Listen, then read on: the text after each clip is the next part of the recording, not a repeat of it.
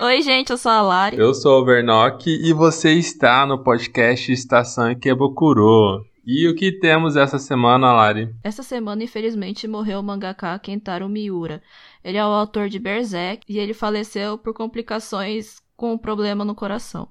Berserk é um mangá bastante famoso que tá aí desde a década de 80, não é? Você viu aí? Acho que é. Não vi, não. Tem, e a primeira animação dele é bem famosa, acho que é a que eu mais gosto, porque eu tentei acompanhar essas últimas que saíram, que é CGI, e não, não curti não. E ele falou que ele não, não cansava de escrever arcos, né? Porque é um mangá bem longo e tá em serialização há muito tempo. E pela entrevista lá que apareceu, ele gostava bastante de, de escrever do trabalho mesmo. Tem uns mangaka que vai sofrível ali escrever algum arco, alguma história, ou acaba indo muito por conta do editor e acaba fazendo uns cocôzão aí. Mas isso gerou muita polêmica porque outros mangakas se posicionaram, que nem a autora do Gangsta, né? Que muita gente faz piada, não se importa com a saúde, digamos assim, dos mangakas. Ficou cobrando, ah, mas não teve capítulo essa semana, né? E os fãs, não vai alimentar o fandom. E a autora de Gangsta, ela tem problema de lupus. Ela demora para escrever alguns capítulos, né? Eu que acompanho The Grey Man, que nunca sei quando sai o capítulo, acho que é de 3 em 3 meses ou de 6 em 6. Até esqueço, acho que o de Gangsta deve ser o, no mesmo nível, ritmo assim, que o, os fãs vão lá e, ué, saiu um novo capítulo. E é isso. É difícil porque tem também a espiadinha do, do autor do Hunter vs Hunters. Como que é o nome dele? Eu esqueci. Eu também não lembro, mas eles fazem muita piada de que o, o autor fica jogando videogame e não escreve o mangá. É, fica jogando Dragon Quest. Acho que é esse o jogo que eles falam. E até hoje, eu acho que é um dos hiatos mais longos que tem do universo do mangá é o de Hunter vs Hunter. O que também preocupa foi que o GG do Jujutsu Kaisen veio a público pedir desculpa porque ele ficou em atos de duas semanas sem publicar o mangá e ele veio pedir desculpa porque ele entrou em atos por um problema de saúde. Mas assim, cara, problema de saúde, você tem que cuidar, você tem que, né? Todo mundo merece tirar umas férias, se cuidar e ser gente. Não, não acredito que o trabalho de um mangaka tem que ser obrigatoriamente ter a publicação certinha toda semana, sabe? Não, tira umas férias. Acho que assim, por exemplo, One Piece vive tendo. Ah, essa semana não teremos mangá, só daqui duas semanas, e não sei o que lá. Mas é compreensível, sabe? Às vezes o autor precisa descansar a mente, descansar o corpo até, para conseguir manter um, um bom rendimento no, na obra e tudo mais. Até porque a gente não sabe se eles têm assistente bastante para desenhar o cenário, preenchimento, né? Eu não sei como que é o do Oda, nem dos outros, porque raramente aparece alguma coisa mostrando a vida do mangaka. Tem uns que a gente nem sabe se é homem ou mulher, porque eles, alguns escondem a identidade, né? Tem essa coisa do anonimato no mundo do mangaka, acho que pros fãs não ficarem enchendo o saco lá por conta disso. Mas é que a gente é mal acostumado de ter toda, essa, a toda semana um, um capítulo, de quando não tem a gente fica em depressão, fica cadê, né? E aí a história, principalmente One Piece agora, do último acontecimento, mas a gente tem que entender o lado do autor, né? Que não é fácil ficar desenhando, a gente já tá lá, tudo pronto, mas deve demorar pra caramba desenhar uma página, um quadro, Ainda mais se você não é tão experiente assim, não tem muitos assistentes para preencher. E também tem que pensar que, por exemplo, One Piece, que tem uma história toda amarrada. Geralmente você tem que pensar muito e trabalhar muito por trás para conseguir fazer essa amarração toda, né? Então, além do tempo que você tem para desenhar o, os quadros, tudo mais, pensar nas falas, você tem que pensar em toda a história, em construção disso tudo e colocar isso toda semana no pau, assim, às vezes não rola, né? Então, os hiatos são importantes pro, pra saúde do autor e pra saúde da obra. Teve até do Boku no Hero esses tempos, né? Ficou uma ou duas semanas sem um mangá, mas acho que não avisou porque foi imprevisto de doença, né? Acho que foi mês passado, retrasado. Você lembra? Não lembro. Eu estou com memória de peixe para variar. Teve. Mas é, tem um anime barra mangá que eu sempre recomendo pra Lari, ela ainda não assistiu, que conta mais ou menos como funciona a vida de um mangaka, que chama Bakuman. Ele estreou em 2010, tem uns 25 episódios, acho que uma ou duas temporadas, e ele conta a história de dois jovens, né, no nono ano, que resolvem ser mangakais. Um desenha e outro cria história. É bem legal, porque traz referência do que realmente existe na vida real. Eles tentam ser serializados na Jump, fala do, de One Piece, essas coisas, e mostra vários estilos de mangakas.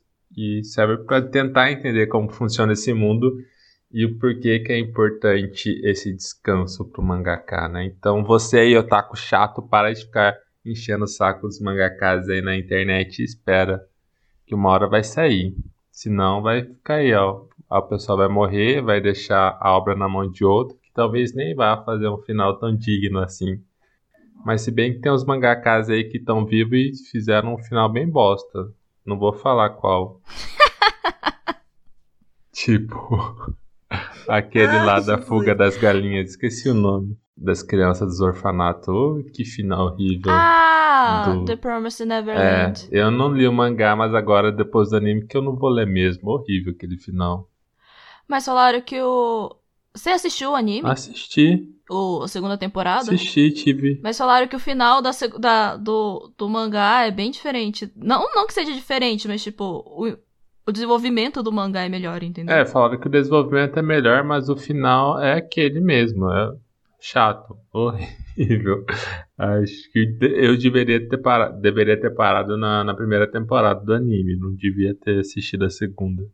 Então, depois que eu fiquei sabendo o que aconteceu na segunda temporada, eu simplesmente desisti de tentar terminar a primeira, que eu acho que eu assisti dois, dois, três episódios da primeira. Não, mas a primeira é boa, vale a pena assistir.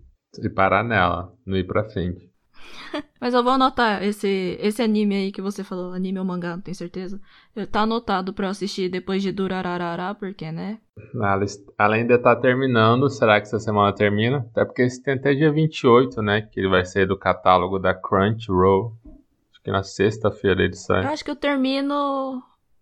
É, acho que até sexta eu consigo terminar tranquilo. Eu tô no. Acho que faltam 3, 4, 5, 6. Faltam 4 episódios. E qual que é o seu personagem favorito? Hum... Sinceramente, nenhum. nenhum? nenhum? Poxa, isso porque tem um monte de personagem. Isso tem um monte de personagem foda, mas nenhum. É, eu gosto bastante do Isaiah. Do Isaiah? É o meu preferido ali. O que o carinha loiro Você... vive atrás dele para bater nele. É, de todos é o melhorzinho ali mesmo. É, ele é massa. Mas assim, não tem preferência por nenhum ali, qualquer um pode morrer que eu não tô nem aí.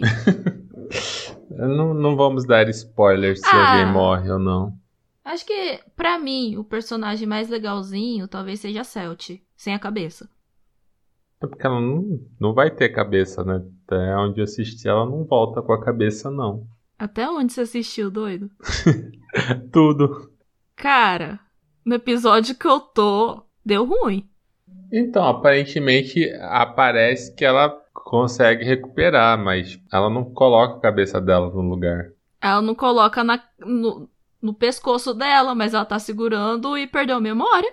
Ah, eu não lembro, faz tempo que eu assisti, mas acho que depois devolvem, não sei se é pro Isaiah ou pro, pro pai do cientista lá, mas ela não fica com a cabeça. Graças a Deus, amém. eu prefiro a Celt sem a cabeça do que com a cabeça. É. Mas e aí, gente, tem mais alguma coisa a falar pros otakus chatos em relação a não perturbar os mangakais? Deixar eles em paz? Não perturbe os mangakas, porque quando você for assalariado, o, a pessoa chata que vai atrapalhar a sua série são seus chefes. Então. Exatamente. Fiquem na sua. Acho que tem que perturbar mais os estúdios para produzir com melhor qualidade de animação do que os mangakas. Concordo. Então vamos para os quadros semanais fixos.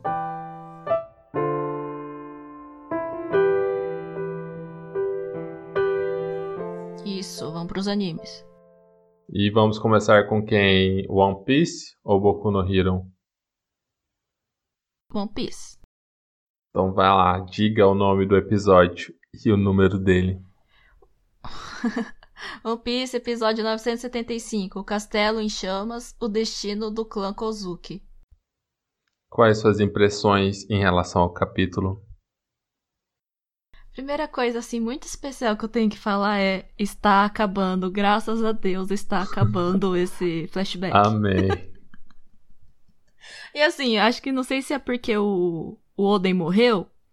Eu achei que esse capítulo foi bem mais de boa, porque aí deu destaque pra Toque e falou um pouquinho mais dela. Não que falou um pouquinho mais dela, mas a gente viu um pouco mais da personalidade dela. E eu gostei bastante. Ah, eu também, tipo, de toda o flashback depois que ele volta para o ano, esse é o meu episódio favorito, acho que ele não aparece. E eu gostei também porque explica mais a briga do, do Neko com o cachorro, que antes eles só tinham citado, acho que no mangá também não aprofundou muito, que eles nem lembravam direito o motivo. Aí nesse episódio deu enfoque pra briga e mostrou também ele dando as espadas pra Toki, que eu não lembrava se tinha ou se tem no mangá. Eu acho que não. E acho que foi bem aproveitado esse episódio para mostrar coisas que não foram tão aprofundadas. Gostei bastante. Também gostei. E é isso. e eu não lembrava se a Tolkien tinha realmente morrido ou não. Porque o povo ainda especulava, então... ah, ela vai aparecer. Não vai. Morreu, eu acho. Então, eu também não lembrava que ela tinha morrido desse jeito, entendeu? Eu pensei que ela, sei lá, só tinha a silhueta dela, assim, no, no mangá. Na minha cabeça, tá? Não tenho certeza de nada. E ela acabou morrendo. E eu achei que. Pelo menos eu acho que morreu. É, né? o discurso dela eu achei que ela tinha feito assim, sem levar tiro nem flechada, porque pelo mangá eu entendi que ela tinha falado então... tudo bem de boa e depois que morreu. Mas do jeito que foi mostrado no anime, eu nem consegui gravar nada do que ela falou.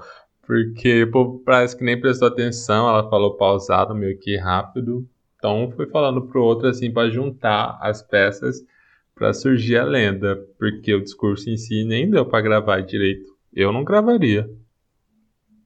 Você fica mais chocado com ela levando as, as flechadas do que qualquer coisa. Então achei que, que tinha furado o olho dela. Não, essa parte eu não achei não. Não, porque tem uma hora que voa uma flecha bem no rosto dela. Achei, sei lá, que tinha varado, furado um olho, mas só foi um arranhãozinho, né? Então, eu gostei bastante. E que nota, Minha nota é 8,75. eu vou dar 9. Só porque não tinha o, o Oden. ah, eu gostei do efeito também na hora que o Kaido pega e joga uma Monosuke assim, dele pula e já vira um dragão. Aquela partezinha ali. Que ele fala que perde interesse no Momonosuke. Ah, achei meio irrelevante, nem me prestei muita atenção. eu acho que os capítulos de, de One Piece passam muito rápido. Você fala no mangá? Não, no anime. Porque eu, eu tô maratonando Durarará e acabei assistindo outros animes. Parece que o de One Piece é metade do tempo do capítulo de Durarará, só que Durarará dura a mesma quantidade de tempo que One Piece, sabe? Mas eu acho que porque Durarará é mais diálogo do que ação. Pode ser. E One Piece enrola muito dependendo do capítulo. É, pode ser. Então vamos pra Boku no Hero. Então vai, Boku no Hero Academy. Qual que é o nome do episódio? Eu não gravei aqui. Boku no Hero. É, capítulo não, capítulo de mangá. Boku no Hero, episódio 97. Deus ajuda quem seduz. Ah, é isso. Eu falei, será se é esse nome mesmo, né? não, vou esperar pra ver. Mas eu fiquei assim. Deixa eu ter certeza se a loucura é essa mesmo. Né? Mas é. Mas o que você achou do episódio? Bom, como eu já tinha comentado, a luta do Bakugou é muito rápida. Então, ela acabou antes do intervalo. Exato, acabou na primeira parte já. Eu, eu, falei pra minha irmã, que a gente tá assistindo junto, né? Falei, ah, essa luta é muito rápido. Aí acabou antes do intervalo. Mas eu não achei que ia ser tão rápido. eu pensei que ia durar pelo menos até o final do episódio. É, eu achei que. Eu sabia que ia durar o episódio, né? Não ia passar dele, mas não ia ser tão rápido, porque já até começou a do Deco, né? Então. Eu falei, mas como assim? Tipo, antes do intervalo, fim! Pronto. Mas será se a gente vai ver mais coisa ali da, da Liga dos Vilões mais pra frente, porque eu achei que ia enrolar mais nessa parte da luta dos heróis e que não ia dar brecha pra, pra essa parte aí. Então, no início da, da saga, eu pensei que talvez ia ser todo o arco nessa parte, o que é muito, muito delírio da minha parte, né? Uhum. Mas provavelmente vai ser esses dez primeiros episódios do, do treinamento deles, depois já vai pra, pra Liga dos Vilões. O que é bem legal. É, tomara que pare na, naquele acontecimento lá legal. Mas eu acho que é pouco provável. Ou não. Teremos que ver o que vai acontecer, né? É. Mas e da, da ação, da questão de, de luta? Eu achei que eles focaram bastante. Eles focaram não, investiram um pouco de tempo na parte da texturização da menina lagarto lá. Que dá pra ver bem os detalhes do uniforme dela da textura em algumas partes. Sim, tá bem legal. Essa foi o ponto a mais da, da animação, porque manteve o nível ali de qualidade, mas é, demandaram um pouco de tempo e dinheiro nesse detalhe. Achei que ficou legal. É. Bom, agora quanto às mudanças do Bakugou, ele tinha que, de algum jeito, aprender a trabalhar em equipe, né? No caso, ele aprendeu do jeito perturbado da cabeça dele. Mas tá funcionando. Então, vamos dar um crédito pro Bakugou, que é um dos melhores personagens que tem no anime. E bola pra frente. Mas você acha que o poder de luta dele de fogo supera do Endeavor mais pra frente? Questão de calor, não. Porque eu acho que a única pessoa. Mas questão de saber lutar, eu acho que ele supera. É, em questão de mobilidade e habilidade, eu acho que ele consegue também, mas de poder de destruição, assim, acho que não, porque o poder dele depende do suor dele, né? Acho que vira nitroglicerina, o suor, então ele teria que suar bastante, mas mesmo assim não ia conseguir, por isso que ele usa alguns equipamentos, né? Aquelas granadazinhas dele lá que acumula para explodir. Uhum. Mas ele não vai ser um. Mas assim, eu acho que o Bakugou, ele é mais inteligente que o Endeavor, sabe? Então por isso que ele pode ser um, um herói melhor do que o Endeavor. É, ele, ele quer ser melhor, mas ele não é tão fissurado assim quanto o Endeavor, né? Ele quer superar por ele mesmo Sim. e não bota expectativa em outro, né? Não quer criar algum ser perfeito para isso. Então, em questão disso, para mim o Bakugou supera, mas em questão de geração de calor, o Endeavor eu acho que ainda é, é, é, mais do que o Bakugou, sabe? Porque o Bakugou é só uma explosão. Uhum. Não chega a criar fogo, né? E qual a sua nota pro episódio? Dei 9,5. Eu também vou de 9,5. Porque foi melhor que One Piece. foi. foi uma batalha bem rápida, mas foi muito boa. Exato. E a gente tem mais algum anime? Ou não? Tokyo Revengers. Ah, é. E aí, o que, que você achou? É que primeiro fala o nome do episódio, né? E, e explica o porquê que agora Tokyo Revenger entrou no, nos fixos. Então, tá. Vamos lá, gente. Tokyo Revengers entrou nos nossos fixos porque eu fiquei fissurada. Tão fissurada que eu passei pro mangá e já tô no... acompanhando o mangá com o lançamento. E porque o Vernock também gostou do anime. E é isso. Ele entrou pros nossos fixos. É porque o anime é bom, o mangá também, né? Mas quem tem mais propriedade do mangá é a Lari. E já fazia sucesso há muito tempo no Japão, agora com animação tá batendo recorde aí de vendas do mangá. Quem sabe não ficar mais popular que outros animes aí. Vamos ver. Cara, é muito bom. Eu acho que com esse episódio eu ficaria com vontade de ler o mangá. Só por conta do desfecho do final. Sério? Do passado nem tanto. É que eu queria ver se era Cara. verdade mesmo lá os, os boatos. Que boato? Que a toma ia se dividir em dois. Ah, tá, tá, tá. Então vamos lá pro episódio. Tá, mas primeiro Revengers... fala uma, uma pequena sinopse. Eu sei que a gente já falou em, em outros episódios, né? mas situa, situaliza, né? situa o povo aí, quer dizer. Então tá, uma sinopse criada pela minha cabeça agora, então provavelmente vai sair um monte de palavra estranha e lidem com isso. Tokyo Revenge é uma obra que conta a história do menino Takemichi com não sei quantos anos. Ele volta e. Tá, no presente eu acho que ele tem uns 25. E ele é um desempregado. Não é desempregado. Ele é uma pessoa. Como que eu posso explicar? Que não deu muito certo na vida. Ele trabalha numa videolocadora. E a chefe dele é mais nova do que ele. E um dia ele fica sabendo que a única namorada da vida dele morreu num acidente causado por uma briga de gangues. Aí ele tá indo pegar o metrô, alguém empurra ele. Quando o trem vai acertar ele, a única coisa que ele consegue lembrar é dessa namorada dele que morreu. Ah, ele, acaba, ele acaba acordando 12 anos no passado, quando ele ainda namorava essa menina, e quando ele era uma, um, um serzinho, assim, sabe, complicado, que resolveu entrar. Resolveu entrar, não, que resolveu falar que era de gangue, que era fodinha, que gostava de entrar de briguinha, e acontece um monte de coisa na vida dele. Essa história que vocês acabaram de ouvir é só um pontinho, assim, perto do que realmente acontece dentro de Tokyo Revengers. É foda pra caralho. Tá, E é mas resumindo o que tem em Tokyo Revenger, viagem no tempo, briga de gangue e muito soco. Entendeu? É isso que você vai encontrar em Tokyo Revenger. Soco, sangue. Tudo mais que tem direito. Soco, sangue, facadas e motos. É isso. Exato. Vamos pro episódio. Agora vamos pro episódio, isso mesmo. Tokyo Revengers, episódio 7. Reviver. O que você tem fa pra falar, Vernock? Eu gostei lá da, da partezinha do quebra-cabeça de mais de não sei quantas mil peças lá e o pessoal destrói o quebra-cabeça. 2005 peças, cara. Quem que tem um quebra-cabeça de 2005 peças? Não, e quem demanda três dias montando quebra-cabeça? Eu sempre fico pensando nisso. Quebra-cabeça é um negócio que você faz uma vez e não ganha nada com isso. Eu nunca vi muito sentido em quebra-cabeça, entendeu? Mas tava lá no episódio. E destruíram o trabalho de três dias do Takemichi. E a gente tem. Que ele quase não dormiu. É.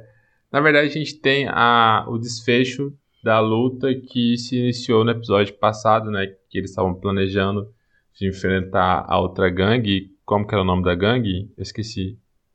Moebius. É, a Moebius. E acontece, como ele alterou né, a linha temporal, de ter antecipado a luta, daí teve lá o estopim, acontece uma coisa que, né, encaminhou pro, pro que vai acontecer ainda e ele desmaia na fuga, porque ele vive apanhando, ele apanhou muito e não aguentou e acordou no hospital. Aí ele... Mas calma aí. Ah, Sabe essa luta da Moebius? Eu acho que não foi antecipado. Talvez não, mas ela aconteceu que dá nessa data a mesmo. entender é que era pra ser mais pra frente, né? Como se a Toma fosse atacar. E não que a Moebius Não, antecipou. o... Se fosse seguir com o plano, eu Daqui- falo assim. Não, assim... Se você for ver pela linha do tempo, eles falam que vai atacar no dia 3, 3 de algum mês, não é? Uhum. E falta, acho que, três dias pra acontecer isso. Na verdade, na, na linha do tempo correto, acho que isso tá indo certo, sabe? Que o carinha se antecipou, atacou eles. O pá deu a facada no cara e acabou indo preso.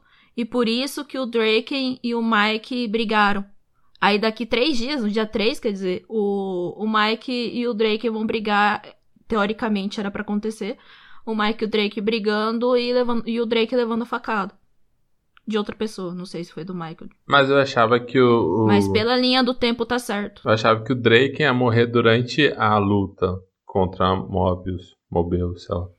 Não. Se segura. Eu sei que você quer falar o que aconteceu, mas você não vai falar. Não, não, não, não. Mas daqui pra. Daqui pra da- nos próximos episódios você vai entender o que eu tô falando. Ah, Ou você rever um pouquinho pra trás, um pouquinho pra frente, você vai entender o que eu tô falando. A questão é, a- ele. O, o que o Takemichi fez até agora não mudou nada na linha do tempo. Ainda. Não, entendi, mas eu falo, se fosse seguir com o planejado da Toma, essa luta ia ser um pouquinho mais pra frente, se a Mobius não tivesse se antecipado. Mas pra ela ter se antecipado, eu cria a teoria que tem um espião na, na Toma, né? Pra eles saberem onde eles estavam conversando e tal. Mas daí eu só vou saber lá mais pra frente. Sim. Não fala nada, entendeu? Eu não vou falar. Fica tranquilo. Mas aí, o que mais você quer falar do episódio? Ah, tipo, que na, na vez que eu li até agora, quando eu vi o anime, eu achei que aquela facada do pai é, é muito, muito idiota, sabe? Por um motivo muito idiota. Mas Eu não é acho que é um motivo fundamental pro que vai idiota. acontecer. Não, tipo, não que seja um motivo idiota, mas foi idiota no sentido de. Tudo bem que o pá não pensa.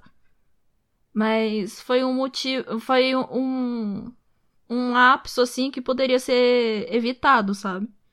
Porque já tava resolvido. O, o Drake e o, o Mike já. O Mike já tinha dado uma surra no cara.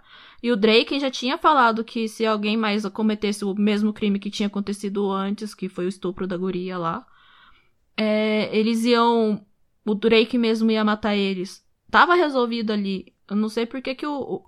Tudo bem, eu sei por que, que o Pá fez aquilo. Só que poderia muito bem não ter acontecido, sabe? E uhum. se não acontecesse isso, não ia acontecer a briga do Mike e do Drake e tudo mais. Então, resumindo, tinha que ter acontecido pro, pro Mike e pro Drake brigar? Tinha, só que, né? Poderia muito bem alguém ter segurado o pá pra ele não fazer uma merda dessa. Mas pra frente vocês vão entender o que acontece, então. Ok. E qual é a sua nota pro episódio? Eu dou 9,5. Hum, eu vou dar 8,80. Suas notas são magníficas. é porque assim, não foi o uau, entendeu? E mas eu gostei, eu ia querer ler o mangá para saber o que que aconteceu ali, né? Um pouquinho, mas eu prefiro esperar até essa semana sair outro episódio. Então, é, eu dei 9,5 porque tá muito idêntico ao mangá. É muito, é muito foda como esse anime consegue ser muito, seguir muito a risca o mangá. Isso é muito legal.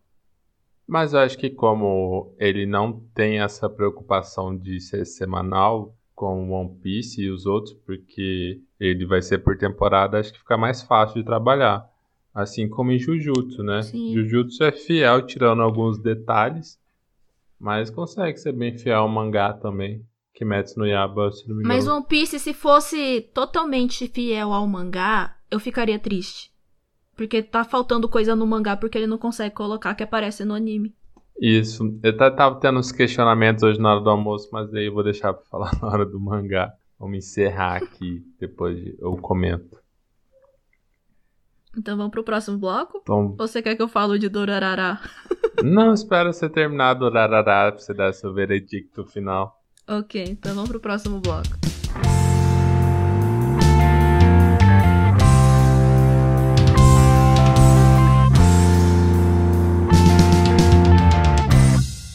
Bora de mangá, eu já ia começar com One Piece. Eu até tinha aberto a aba aqui, eu lembrei que não teve essa semana.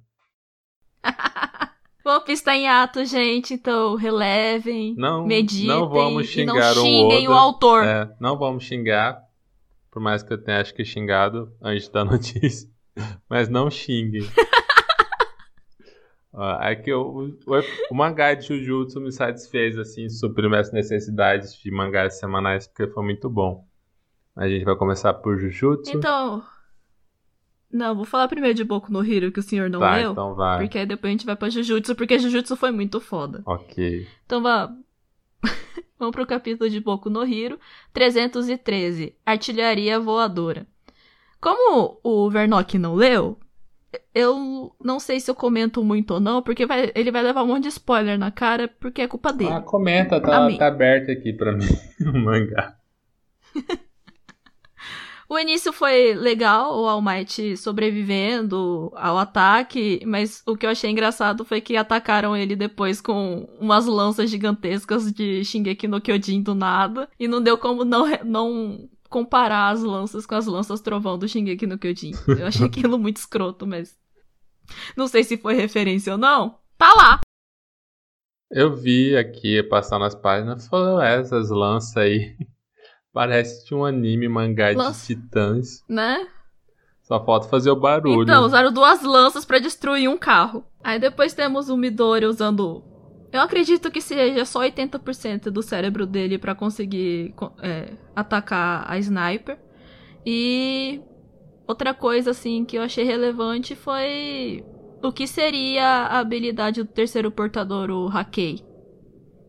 Porque ele ficou ali balançando as perninhas e e foi pra cima da mulher que eu não entendi nada do que aconteceu. Foi isso. Será essa teletransporte? O capítulo do mangá. Eu acho que não. Pra mim, assim, opinião. Acho que ele consegue dar um. Um, Salto. um boom, assim, no músculo dele para conseguir ficar mais rápido. Só isso. É porque ele não tem Porque ele ficou. individualidade de velocidade, né? Não sei. Eu não sei qual que é o poder do cara. Eu- eu- você viu? Ele ficava dando aquelas agachadinhas, assim, sabe? Como parece que tá pegando no tranco. Uhum. Tá aquecendo. Aí depois ele aparece em cima da mulher já. Engana ela lá, joga os negócios e aparece em cima da mulher. Deve ser que nem a respiração do trovão do Zenitsu, do Kimetsu no Yaba. Que agora no capítulo que eu li explica como que funciona, né? Ele com a respiração, ele manda tudo pra perna pra contrair os músculos, fortalecer pra ele ter esse impulso. Talvez seja algo semelhante assim. Mas vamos saber nos Pode próximos mangás. Ou se falar, ou ver aqui. Enfim, vai ficar pra próxima semana a explicação. Agora vamos pra Jujutsu Kaisen. Você quer que eu fale o capítulo também? Não tem aqui. Esse eu tenho.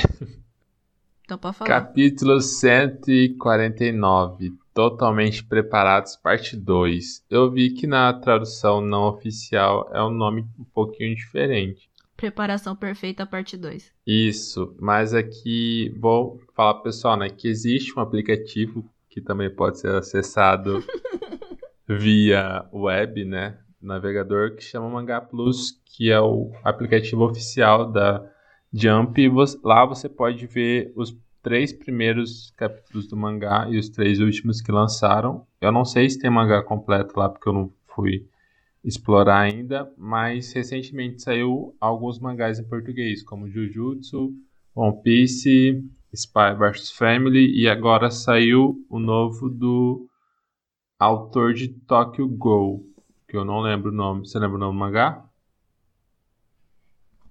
Não, não lembro também, não. Mas Isso que eu tava, eu tava lendo. mas estavam falando que é uma nova versão de Boku no Hero, porque tem individualidade ali e que parece. Eu espero que não seja, né? Vou vou botar fé aí para que seja uma história legal.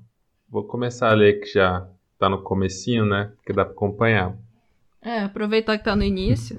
Mas voltando para Jujutsu, esse capítulo Mai Maki não tem nem palavras para descrever a emoção desse capítulo. Foi muito foda. Então, a, quando eu tava. É que assim, essa semana eu li o mangá e já tava tent- anotando os tópicos, sabe, assim, do que eu ia falar e tudo mais. Quando eu li Jujutsu, eu travei. Ué, como assim? O treco foi tão. Foi tão foda o que aconteceu no capítulo que eu, eu travei, não conseguia anotar nada. Eu falei, eu vou deixar pra, pra reler na segunda que a gente grava, porque eu vou ter alguma. Vou ter outra visão pra conseguir ler e anotar. Porque eu travei. Eu não conseguia raciocinar o que eu tinha lido. Ficou em choque a menina. Cara, foi muito foda esse capítulo. Foi acho que um dos melhores de Jujutsu. Concordo. Mas ali me lembrou não só o to, Toji, né? Toji? Tô confundindo com o Toki. Mas assim, é porque eu tava um pouco triste depois que a Mai voltou, né? Que falei, nossa, ela tá toda destruída aí, perdeu um olho, e agora, né? Será que ela vai continuar fodona? Mas nesse capítulo o GG falou, não, ela vai ser foda sim. Ela vai ser líder do clã. A Mai sacrificou ali. Entanto que eu vou dar meu paçoca pra ela no próximo quadro ali. Tava pensando em dar pro Bakugou, mas eu vou dar pra Mai. Ah, não. Não pra Mai, que eu vou dar. Ah, não, não adianta agora. Não, vamos deixar a paçoca pra hora do paçoca. Continua focado no capítulo. Ah, é que foi muito fora, eu tenho que dar antes pra ela, entendeu? Mas, enfim, voltando ao capítulo, fala o que aconteceu. O povo aí deve estar sem entender, que a gente tá falando que é foda, mas. Mas o que, que aconteceu pra ser foda? No capítulo aparece o pai das duas levando elas pra uma sala de treinamento onde tem é, maldições de segundo, Uhum. de nível 2, É. é. isso? De nível 2, joga as duas lá no meio, vira as costas e deixa elas lá abandonadas. Como a Maki tá completamente destruída, a Mai acho que tá um pouquinho mais inteira, as duas ficam. A, a Mai coloca a cabeça dela no colo. A cabeça da Maki no colo dela. Dá um beijo na Maki, é, é isso mesmo? É, é só pra confirmar se eu não tô ficando louca. Foi um beijo. Foi um beijo, né? Te explicar. Em alguns mangás, em questão de troca de energia, fala que a melhor forma de tipo, passar mana, que é aqui Jujutsu energia espiritual, é através da relação sexual. Mas ali, né, não quis mostrar porque ia ser um incesto, então mostrou através de um beijo, que seria algo semelhante. Pra meio que conectar as duas almas ali, os dois corpos. E sim, foi um beijo. Então, a Mai dá um beijo na Maki e as duas vão parar em. em outro universo, em algum mundinho delas. Então, eu não sei Aí se é a- um domínio, né? Que era pra ser um domínio, Então, mas foi dúvida. projetado no inconsciente da Mai. Mas acho que talvez poderia. Da Mai ou da Maki? Acho que como elas são gêmeos de um útero só, acho que seria o mesmo para as duas, entendeu? Uma conexão de um, de um Hum. lugar compartilhado. Que elas poderiam talvez desenvolver se tivesse habilidade. O que, que você acha? Aí. Eu acho que pode ser isso. Pode ser a mesma coisa que o Sukuna tá preso dentro do universinho dele, dentro do Itadori, sabe? Mas é o universinho dele. É. Alguma coisa do gênero. É. O que mais? Aí, aí a Mai conversa com a Maki, falando que a, a nunca vai ser completa enquanto a, a- ela estiver lá. E no fim ela entrega uma pena, é uma pena, pra, pra Maki e a Maki acorda. Quando a Maki acorda, a, a Mai tá caída do lado. Não, ainda tá acordado, né? Mas tá ali do lado dela e tem uma espada na mão entre elas. Acho que nessa hora, com certeza, a, a Mai já morreu. E ela fala que vai carregar toda a energia amaldiçoada com ela. E a Maki acorda, espanta todos os, os as maldições da sala e vai enfrentar o, sobe as escadas e vai enfrentar o pai dela. Aí acaba cortando a cabeça dele assim. E depois fala que vai ah, fala pra Mai, tipo, espiritualmente fala que vai começar Destruir tudo. a pancadaria. é. E foi isso. Aquela espada dela, eu não lembro como que o Toji utilizou, porque depois que eu mandei o print lá, eu nem lembrava que ele tinha uma espada igual. Até que você levantou a teoria que ele também poderia ter um irmão gêmeo, né? Mas é ter que ser as Uhum. mesmas condições. Essa espada ele pegou logo na, na luta contra o Gojo ou foi contra o carinha da maldição? Que ele já tava na sala do Tengen. Você lembra? Não lembro. Eu só lembro que eu já tinha visto essa espada. Eu, eu já tinha visto aquele pompom na espada, na verdade. Eu achei até meio. Eu, quando. Acho que me mandaram o. Ou você me mandou, não lembro. O. Um. Como que é? Spoiler. Aí eu fiquei falando, mas da onde que ela arranjou essa espada aí? Porque que eu lembro tava com Toji, né? Mas aí. É a, a Mai. né? Assim, não é a Mai, mas é o, o- a obra-prima da Mai, digamos assim. Uhum. Foi nisso. O que aconteceu com o corpo da Mai? Ficou- A Mai que abandonou lá para as maldições comerem?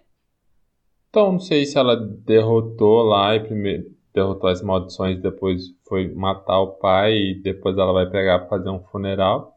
Provavelmente isso, né? A gente vai saber no, no próximo capítulo. Mas eu fiquei bem puto porque quando saiu o mangá, algum filho de uma égua comentou assim: Ah, nesse capítulo confirmou a morte da Nobara. Eu falei, ah, pronto. Hum? É, um, sei lá, um louco falou isso lá no comentário do, do spoiler, mas era fake, né? Eu já fiquei em pânico. Falei, "Ai, puta merda, a Nobara não pode ter morrido. Daí não, era, era a Exatamente, a Nobara que tinha pode morrer. Não a Nobara. Ela falou, ufa, menos mal. Vamos soltar um prego na testa desse idiota. É, e acho que ele tinha. o- aquela espada, acho que o Toshi tinha usado contra o Getou. Lá, a hora que ele mata a menina lá do corpo estrelar lá. Daí que ele, o Getou Hum. invoca lá aquelas maldições que ele saca essa espada. Porque contra o, o Gojo ele tinha usado aquela outra espada que era da maldição estrelar lá, alguma coisa assim. Que quebra qualquer feitiço ou jujutsu. Hum, aí o Gojo ma- destruindo os negócios que pode abrir a bunda da caixa lá. É, mas ele ah, destrói depois desse arco, né? Depois que ele vira um zumbi lá e vai atrás do Toji. mas estavam falando que o pai da, da Maki e da Mai fez isso, né? De tirar as, as armas lá do depósito e tudo, porque talvez o Toji já tinha feito isso a hora que ele fugiu do clã. Que ele provavelmente deve ter saqueado essa espada que foi atrás do Gojo de lá do arsenal do Zenin. Estavam falando essa teoria lá. Então, pra mim, esse arsenal do Zenin é uma furada. Porque todo mundo cata as coisas de lá e ninguém sabe onde estão tá as coisas. Mas acho que faz sentido, sabe? Porque como ele tava com os laços estreitados com o clã do Gojo, então essa arma seria uma forma de lutar contra caso entrasse em guerra de novo, né? Era a única forma de tentar derrotar o Gojo. Só que o único que ia conseguir mesmo era o Toji. Hum. E agora a Maki. É, mas ela ainda vai ter que treinar e aperfeiçoar o corpo dela para chegar no nível do Toji. Sim. E foi isso, Jujutsu, capítulo fodão 149. Guardem aí. Só veremos na quarta e... temporada, provavelmente. Infelizmente. E como todos já sabem, a nota que os dois vão dar vai ser é 10, 10, né? Obviamente é um é, 10. É o primeiro 10 aqui, eu acho, pelo menos o meu. em relação. Não, eu já dei 10 para outros capítulos, eu acho. Esse é meu primeiro. Mas se a gente pegar a lógica, eu acho que na terceira temporada anima isso, porque da primeira foi até depois dos 60, então acho que a segunda termina ali na no na questão do metrô lá. A hora que acabar aquele arco, acaba a segunda temporada. Daí já começa aqui na terceira. Concordo. Uhum. Só que eu acho que aí a terceira vai demorar mais para ser produzida. É, só em 2023. Porque o mangá tá sendo lançado agora. É, mas eu acho que ainda vão dar um tempo por conta que vai lançar o filme do capítulo zero, então eles vão segurar mais um ano, que, que nem fizeram com Kimetsu no Yaba. Tem que segurar, né? Porque não tem muito. Não tem muita sobra que nem o One Piece. É porque teve que esperar, sei lá, dois ou três anos pra vir essa temporada de Kimetsu, porque ainda vai passar no Japão, daí que vai vir pra cá, daí que vai lançar o DVD, daí que eles vão pensar em lançar o anime. Então só em 2023. Então, Tokyo Revenge, eu tava pensando que o que eu. Agora, que tá lançando agora, ia ser quarta temporada, sabe? Uhum. Só que eu tô achando que pode ser a terceira, porque o ritmo que tá o, o anime agora, provavelmente vai ser duas coisas do, dois arcos no anime, no, na primeira parte, no primeiro. Na primeira parte do anime. Hum. No primeiro anime, você, no primeiro lançamento. primeira temporada. É. Oh, Deus, a palavra tá fugindo hoje. E a gente tem algum outro mangá? Já que não tem One Piece? Não, acabou. Droga. Então vamos para o próximo quadro, que é o Vale Paçoca. É, né? Que você já deu o seu assim, ó. ok, então vamos lá para o Vale Paçoca. Você quer explicar o que, que é o Vale Paçoca? O Vale Paçoca é o momento que a gente dá uma paçoquinha pro melhor personagem da semana. Porque paçoca é tudo de bom. Basicamente Olha, é isso. você tá sendo bem e miserável, como... só dando uma paçoquinha. A gente dá um vale que pode É, dá uma paçoca. Um ou mais paçoca, depende da semana lá que, que o nosso diretor ou chefe estiver disposto a entregar. é um treco é. de paçoca. Pronto. Exato. Vamos lá. Como o Vernock já anunciou dele, ele deu pra Mai, mas eu também vou dar pra Mai, porque puta que pariu, a menina foi foda pra caralho nesse, nessa semana. Exato. E morreu. Infelizmente morreu. Mas até que em Jujutsu eles estão matando, assim, ou tentando matar personagens que são bastante relevantes, né? Tipo Nanamin, que morreu, o Mekamaru. Eu queria que o Mekamaru ficasse vivo ali depois que ele recuperou o corpo dele, acho que ele ia ser um feiticeiro bem fodão. E agora a Mai. Você reclama do povo que tá morrendo, mas para você o Junpei ainda tá vivo. ele tá vivo, se não mostrou ele sendo enterrado, o corpo dele, ele tá vivo. Tá exaltando. Hora que. Tá exaltando os povos tudo morrendo o Junpei tá vivo. Hora que matarem o Marito, vai aparecer o Junpei lá. Você vai ver. GG prometeu. Eu tive acesso lá à, conversa no WhatsApp com ele. Ele falou que o Junpei tá vivo. Supera essa morte. Não. Mas enfim, hoje temos um, uma personagem que levou dois vale paçoca, né? Tá muito rica a paçoqueira ela, que é a Mai Zenin, né? Eu não sei se ela vai conseguir pegar, já que ela tá morta, né? Mas é a que pega pra ela lá. A gente manda um vale espiritual. Deixa lá no túmulo dela.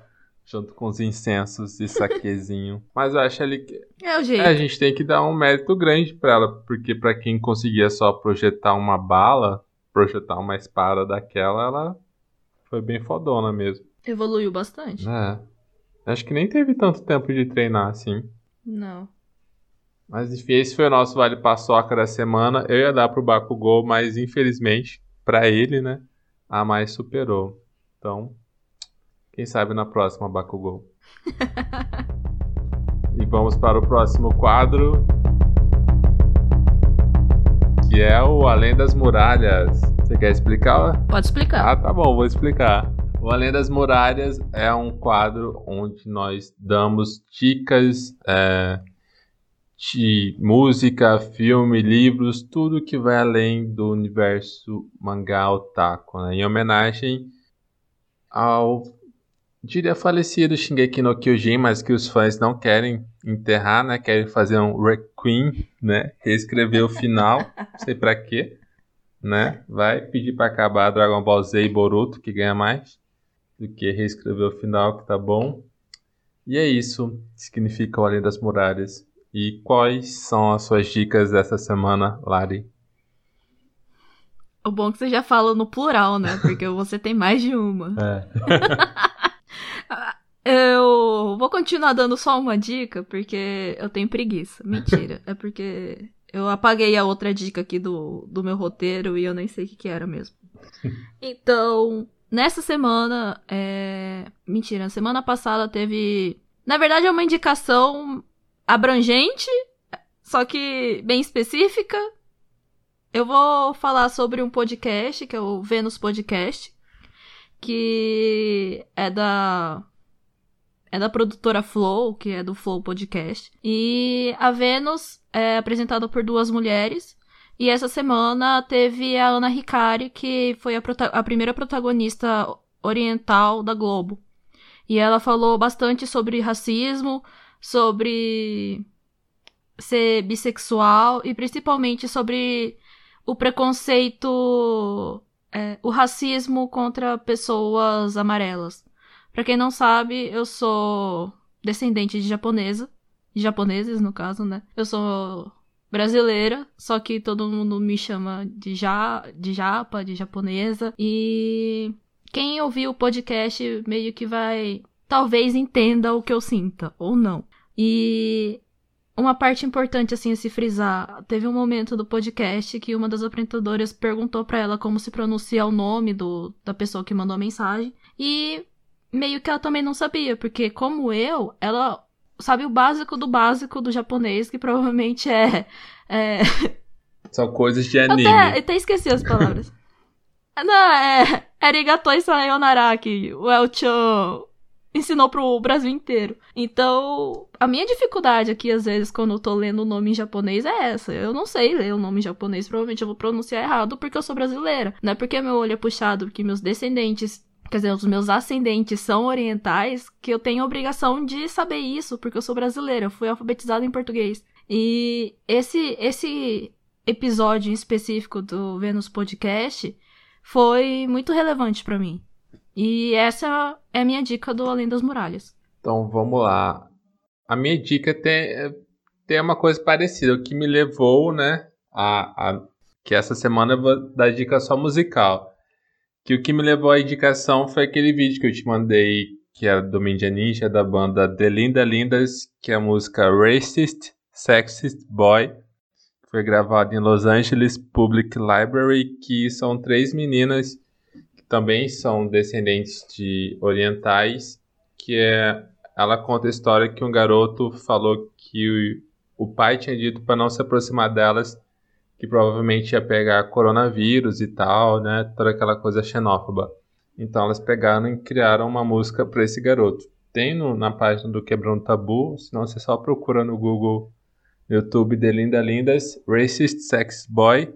Mas é que a batida delas me lembrou muito um filme que chama The Runaways, que é com a Dakota Fanning e, e, com a Kristen Stewart, que conta a história da, da banda The Runaways, né? E que eu gostei muito desse filme na época, ele é de 2010, e que me fez mudar a minha visão em relação a Kristen Stewart. que por conta de Crepúsculo eu falo, gente, como que essa atriz, né? Não, não tem outra expressão nem nada. Até que eu vi The Runaways e mudou minha percepção totalmente em relação a ela. Ela é uma ótima atriz e para quem não conhece ou deve conhecer na voz de outra pessoa aquela música I Love the Rock and Roll, né? Que o povo mais novo, nem tão novo assim, digamos, da, da nossa idade, deve conhecer só pela voz da Britney Spears. Mas quem canta é John Jett, que ela que fez parte dessa banda The Runaways. Então vale muito a pena assistir o filme. Não sei onde acha, eu procurei aqui, não, não tem nenhum streamer, mas deve, deve não, tem para alugar no Amazon Prime, lá dentro, acho que aluga. Não sei como funciona esse sistema. E a outra dica que eu tenho é a Live Experience do 21 Pilots, que eles acabaram de lançar um álbum, um sexto álbum chamado Skilled and Ice, que eles fizeram na última sexta-feira, dia 22, se não me engano, uma live com as músicas novas e antigas e tá muito bom, tá muito foda, não é só porque eu sou fã, mas que eles fizeram um show bem legal mesmo. Tem no YouTube ainda, pirateado para quem quiser acessar, só jogar lá, 21 Pilots, 21 Pilots Experience. E eu não sei como foi da Billie Eilish, porque eu vi que acho que final do ano passado ela tinha feito algo semelhante. Eu não sei se foi tão bom, porque eu não sou fã, não acompanho o trabalho dela. Mas esse do 21 vale a pena ver. E essas foram minhas dicas ah. da semana. que você fala? Ah, lembrei de outra coisa.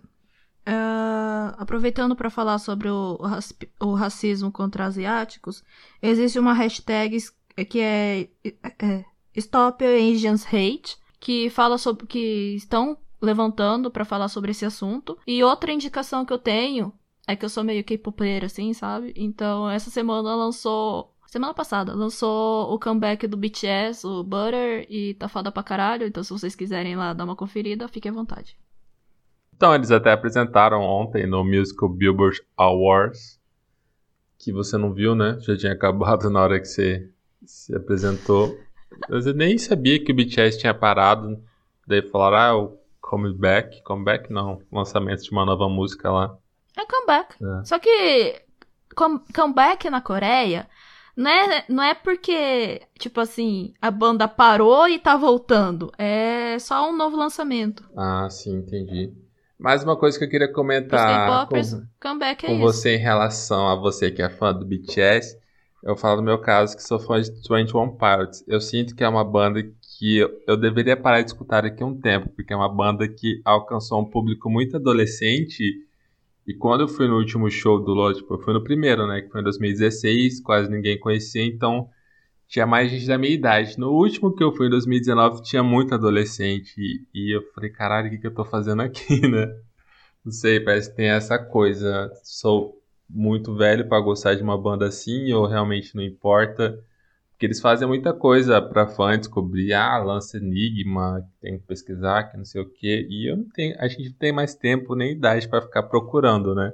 Quero que já lança logo. Eu não sei se você tem essa, esse sentimento, essa percepção em relação ao BTS. Assim, com certeza o BTS tem uma legião de fãs muito jovens, vamos dizer assim. Adolescentes, pré-adolescentes e crianças até. Mas isso não não me impede de ser ARMY, sabe? Eu gosto muito deles, eu respeito muito as pessoas, a todos os fãs deles. A questão é, os fãs do BTS, também pode acontecer com os fãs do 21 Pilot, tem cada um curte eles de um jeito diferente. E isso que é bom. É você aprender a curtir o seu artista do jeito que você quer não do jeito que os outros querem. Por exemplo, eu não tô na mesma vibe das, das meninas de 12, 13 anos que são vidradas no BTS. Eu, eu, eu já tive minha fase de loucura, de pesquisar sobre todas as teorias do BTS e tudo mais, mas nunca me aprofundei muito a fundo. nunca aprofundei de gostar, de ver toda a discografia delas. Deles, né, no caso. Só que a, o jeito que eu curto hoje BTS é diferente do jeito que elas curtem, entendeu? Eu não ligo, por exemplo, se eles estão fazendo propaganda do, do McDonald's. Eu curto a música. Eu curto eles, eu curto o que eles falam, não o que os outros publicam sobre ele, entendeu? Então acho que, em questão de você que gosta do 21 Pilot, que quer que ele lance logo os negócios, é simplesmente você não ir nessa vibe de correr atrás dos enigmas para conseguir ver o lançamento. Espera o lançamento chegar até você, tá tudo certo, você curte a música, tá tudo ok. No show que eu fui em 2019 com a minha irmã do BTS, era mais criançada do que adulto, entendeu? Tava eu e minha irmã, que a gente já tem mais de 25. Eu não vou falar a minha idade, senão... a gente já tem mais de 25 anos. Gritando lá no fundo. Só que a gente não ficou na fila, sabe? A gente chegou lá por último. A gente chegou quando não tinha mais fila, não tinha mais tumulto. A gente sentou lá, tipo, a gente tava na arquibancada amarela. A gente sentou no final da arquibancada amarela e dava pra ver o show inteiro, entendeu? A gente ficou tranquilo. A gente não ficou lá na frente se espremendo junto com a molecada que tava desesperada para ficar perto do BTS. Não dá para chegar perto do BTS, entendeu?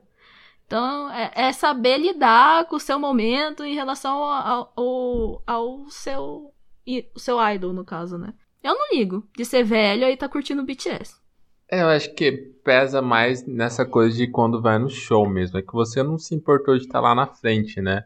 Mas quando é um artista que eu gosto não. muito, eu quero estar tá lá na grade. E quando a fanbase é muito jovem, ele geralmente não trabalha e tá se danando aí pros estudos, eles acampam, né? Como a gente vê aqueles fãs de Justin Bieber ou os, os Little Monster que acampam lá bem antes do show para estar tá lá na frente. E eu não faço mais isso, mas eu quero estar tá lá na frente, né? O problema é que eu vou ter impedimento dessa faixa etária que tá abaixo dos 20, né? Abaixo da nossa faixa etária, que vai estar tá lá. É que nem no, no Rock in Rio quando veio a Katy Perry.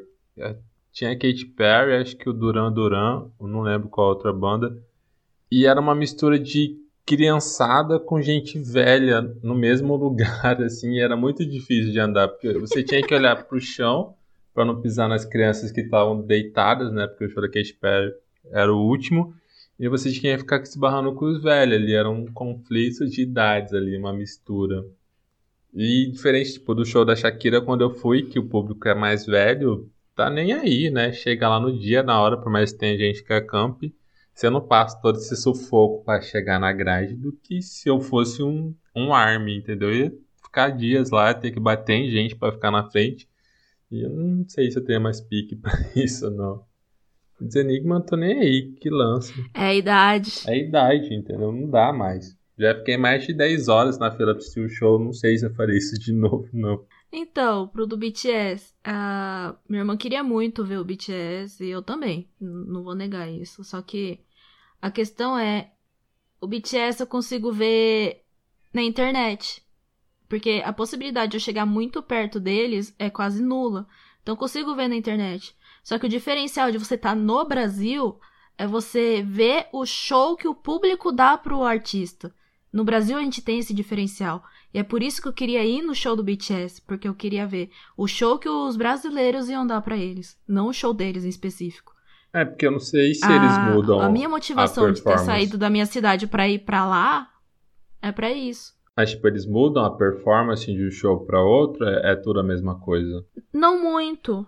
Não muito. Eles não mudam muita coisa. Então, se é uma, uma turnê, aquilo ali é bem específico, aquela turnê. Então, se você pegar um DVD de, dos Estados Unidos, dessa turnê, vai ser o mesmo show que eles deram aqui no Brasil. Mas aquela interação com o público, vai mudar? Vai mudar. Isso que é, tem algumas coisinhas diferentes, mas o básico é o mesmo. Só que, por exemplo, o público brasileiro, ele grita mais, ele canta mais com o artista. Então você não vai ter o show feito no Brasil nos Estados Unidos. O clima que você tem aqui no Brasil, de show aqui no Brasil, você não vai ter em lugar nenhum no mundo. Exato. Então a questão de eu ter ido num show do BTS, por exemplo, foi para ver o show dos brasileiros da que foram lá pra ver o BTS, não exatamente ver o BTS. A gente, ela não foi só pra um, ela foi nos dois shows do BTS que teve aqui, né? Mas quando é, uma, ela foi nos dois. comprar pros dois shows, eu acabei... Ah, claro. É né? todo ano que Estavam pagando pra mim, eu não ia Depois veio a pandemia, errado não tava, né? Não sabia que ia ter pandemia. Pelo menos fui um. É. Fui um, duas vezes. Mas é que é diferente, tipo assim. Isso... E foi foda pra caralho. Se pegar assim, que nem os fãs de Sandy Júnior, que cresceram com a banda, junto com a banda, assim, e agora eles tiveram o momento dele, depois de adultos, de ir. Então, assim, no nosso caso, não vamos ter porque. Eu não sei quantos anos o pessoal do BTS tem. Quantos anos que ele tem? São mais novos do que a gente. É, então não, a gente não vai crescer com eles. O mais velho tem a minha idade, você tem no noção. Então, gente, se vocês procurarem a idade BTS, vocês vão descobrir a Dalari. Fica a dica aí. Mas a gente não vai ter essa questão de crescer junto, né? E falar, ah, quando for mais velho, a gente vai ir lá no show, lá ter lembranças. Não. Não vamos ter essa oportunidade, então a gente tem que aproveitar agora. Exato. Agora não, porque tem pandemia, né? A gente não é. vai aproveitar nunca mais. A gente vai ter que ficar só nos shows online por enquanto. Ah, o próximo bloco, antes de você encerre o podcast, hum. tem o bloco das batalhas, que mais uma vez, essa semana não vai ter batalha, porque a gente não pensou em uma batalha. Mas, Ótimo. Mas eu ia falar mas da batalha. Mas eu tô aqui pra dar o resultado, né? O quê? Você pensou na batalha? Não, eu ia falar do resultado, eu não ia encerrar o podcast, não. Ah, eu pensei que você já tava indo encerrar. Não. Mas fala aí qual foi o resultado. Então vamos falar. E qual era a batalha? O resultado. então, a nossa batalha foi a batalha da resistência, de quem aguenta mais porrada, e o vencedor foi o Takemichi. Tava concorrendo contra o Fushiguro, o Vegeta e o Subaru. Então, o vencedor foi o Takemichi, e é isso, levou o prêmio joinha da noite. Exato, aqui no Twitter ele também ganhou. Mas quem ficou em segundo lugar? Você lembra? O Fushiguro. Ah, o Fushiguro. No Instagram ficou empatado o Takemichi e o Fushiguro, aí no Twitter o Takemichi ganhou. Então, quem ganhou foi o Takemichi. Ah, gente, mas ele apanha demais. Que que é isso, mano? Eu não sei no mangá, né? Mas até o momento ele só apanhou, coitado. ele apanhou pouco. Até o momento, né? Perto do mangá. Até o momento, no anime, ele apanhou muito pouco. Meu Deus, por que, que esse guri não entra numa aula de luta? Pelo amor de Deus. Vai ficar apanhando. Isso que eu tô me perguntando até hoje, cara, porque eu tô acompanhando o mangá, né? Eu já li todo, todos os capítulos do mangá e, tipo, cara, no meio, no início ali, quando você começou a apanhar demais, você já podia ter entrado numa numa aula de luta para chegar onde você tá agora com o básico da defesa pessoal. Mas não tem o básico. Do tanto que ele apanha, ele já deve ter danificado muitos órgãos vitais ali, porque é tanto soco que ele leva forte ali que desmaia. Não sei como que a hora que ele volta pro futuro ele tá ok. Ele tá pelo menos andando mancando ou com problema no rim, sei lá. E sabe o que é engraçado? Acho que a única vez que ele foi parar no hospital foi essa que apareceu agora no anime. Sério? É, o resto, tipo, ele se cura em casa. Ele faz curativo, ele aparece na frente da casa da, da, Rina. da Rina, todo, todo ferrado, mas de apagar e ir pro hospital, acho que essa é a única vez que ele apaga e vai pro hospital. Meu Deus, tem uma genética boa, ele come a semente dos deuses lá do Dragon Ball, porque, não sei, é muita porrada. Prêmio merecido. Pelo menos é a única cena que eu lembro dele no hospital, né? Eu não sei se já, nas outras vezes ele foi carregado pro hospital. Ah, tá. A minha memória é a memória de um peixe, né? Vocês conhecem, então. então, provavelmente, se, se você já leu, você sabe se ele foi mais de uma vez mesmo ou não, né? E se ele já apanhou mais do que deveria. Mas ninguém se habilita em ensinar ele a bater? Não. Meu Deus, aí se fosse o Draken o Mike, expulsava logo. Peso morto, não bate aí. Ah, mas pra frente você vai entender o que acontece. Ok, né? Vamos esperar o anime, porque o mangá não vai sair tão cedo aqui comigo. Ai, isso é muito sem graça. Mas vamos encerrar o quadro. Você é a decepção da minha vida. Ah, não posso fazer nada, tem outros na frente aqui. vamos encerrar. Então é isso, gente. Siga a gente nas redes sociais. Em todas elas é arroba Estação Ikebokuro. Aquela pausa dramática para lembrar nossa arroba. Pessoal não lembra Menos no nome. Twitter. Como que é no Twitter? Menos no Twitter, que é arroba eikebokuro underline. E não sei por onde você está nos ouvindo, mas estamos no Spotify, no Google Podcast, na Deezer, que até hoje não sei porque o episódio 1 não tá lá, mas tá no Spotify. E se você for no Anchor, que tá no nosso link da bio lá, ou só digitar no Anchor Estação Ikebukuro, Você encontra os outros players que nós estamos disponíveis também. E é isso, galera. Ouçam a gente, segue lá no, Spotify ou no, nos outros aplicativos ali, salva, aciona o sininho. E é isso, até semana que vem. Quem sabe com batalha ou não. E quadros novos. então é isso, gente. Gente! Entre os vagões e Zarpenda aqui. Hasta.